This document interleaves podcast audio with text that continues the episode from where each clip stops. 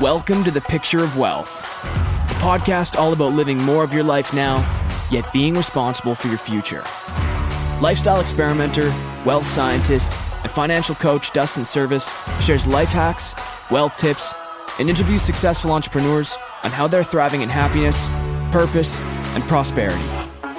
We are on the home stretch for the Life Clarity Summit 7-part mini-series. We are on number 6, which is increase your income. Now, increase your income, one would probably immediately think of like, oh, I need to increase my dollars in my bank account, but that can be part of it.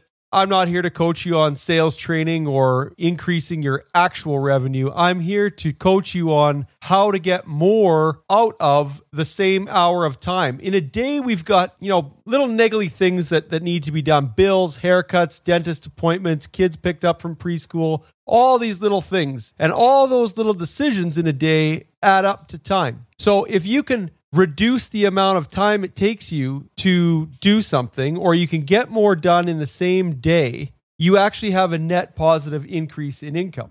Neil Pasricha has a book called The Happiness Equation, which I've referred to before in my podcast, and it's a great book that I highly recommend for everybody. But he has a chart. I don't know what exactly he called it. I can't remember, but it was called like a making faster decisions chart. And on the bottom axis, it was low to high. So going across the x-axis, it was importance. So low on the left, importance, high importance.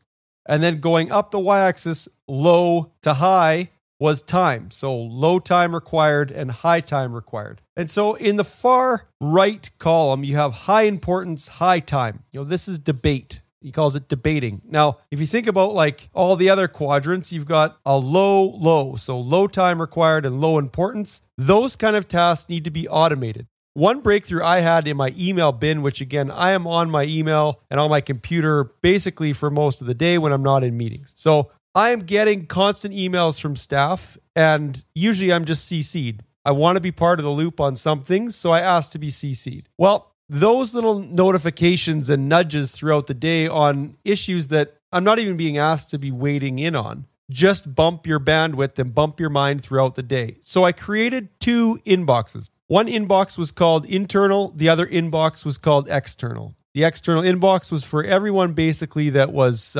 clients or people that refer. And, those are immediate attention items. The internal inbox, I created a Microsoft rule that any email that came in with certain subject lines or from certain people got parked in the internal inbox. I got this trick from, it wasn't exactly like this, but it was an idea from Tim Ferriss, who wrote The 4-Hour Workweek. And he called, at that time, it was 2007, he wrote that book, he would do what's called batching, where he would only check his emails. I think the times were 8 a.m., 12 p.m., and 4 p.m.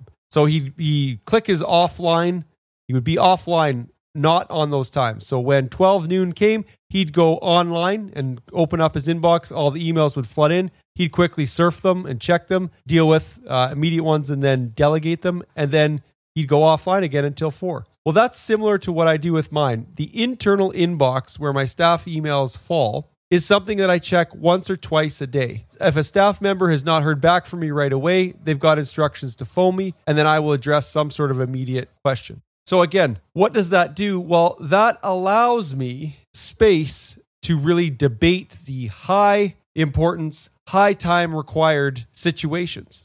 When it comes to wealth planning and financial decisions, especially for spouses, this is crucial to create this bandwidth to be able to debate financial decisions and actually put a good effort into it. Because usually what happens is at the end of the day and something needs to be decided on, both of you guys might be tired, and you got no time to debate. A financial decision is made, and maybe it works out, maybe it doesn't. But if it doesn't, it's easy to point fingers and say, well, we didn't really consider all those things. So find automation in your life and find space to debate the high importance, high time required.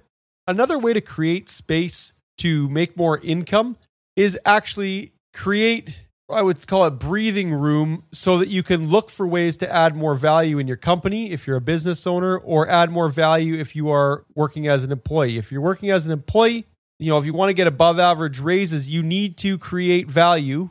And I mean significant value and dollars. Create dollars that you can measure and that you can point to in a review meeting and say, I created these specifically on efforts that I did, whether that's either sales or efficiency and creating time. And I would say to create income that wasn't already being laid out by the owners of the company.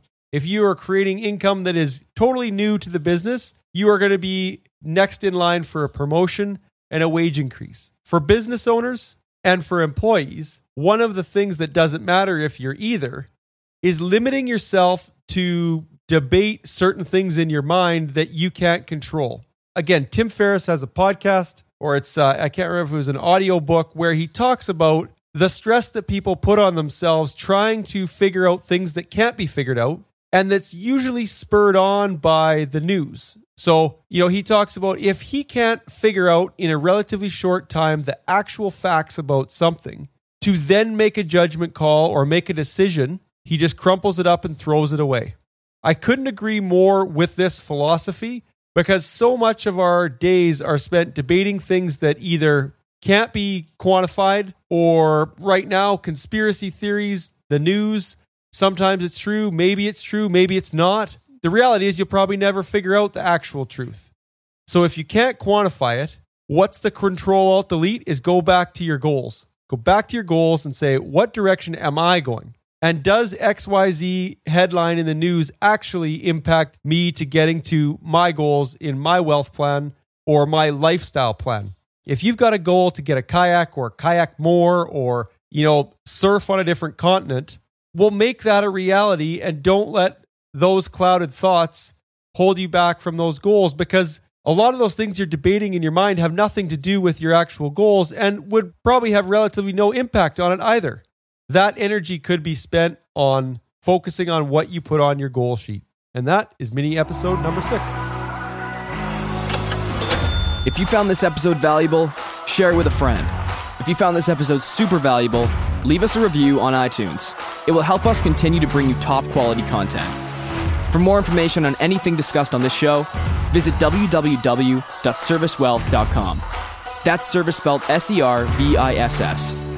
Any investment topics covered on the show are not investment recommendations, and you should seek professional advice before making any investment decisions. This show was produced by Podigy Podcasts. Thanks for listening.